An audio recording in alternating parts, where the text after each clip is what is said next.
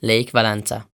Lake Velence is the third largest natural lake in Hungary that covers an area of 26 km.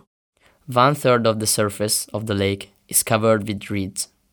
The water is shallow with an average depth of 1.5 meters, which makes it one of the warmest lakes in Europe. There are many trails around Lake Velence that offer hiking opportunities for tourists to discover the richness of the reeds and the mountains. Tourists can also find many bike paths around the lake as well.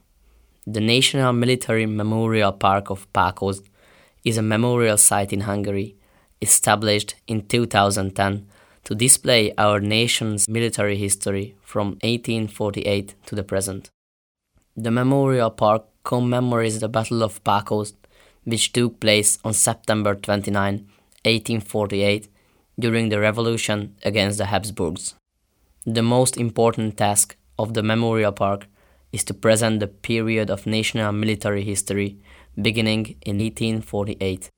The 1.6 hectare large site has numerous exhibition spaces and memorials. Lookout Tower, Velence. The new Lookout Tower, which was built in the spring of 2018, was constructed on a particularly beautiful panoramic elevation. If the weather is clear enough, one can see not only the entire Lake Velence from the tower, but also the Buda Hills, the Vértes Mountains, and even some of the peaks of the Bakony Mountains. There are 118 steps leading up to a viewing platform which is almost 20 meters above the ground level. Velence Korzó.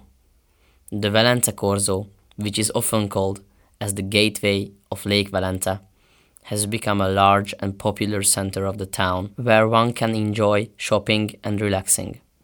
The building of the Velence Korzó brought on the renewal of the entire area of the south shore of Lake Velence. Built on 20 acres, the commercial, entertainment, and tourist center offers the essence of the city center a community and event space, a pedestrian street, a service center, and the modern free beach.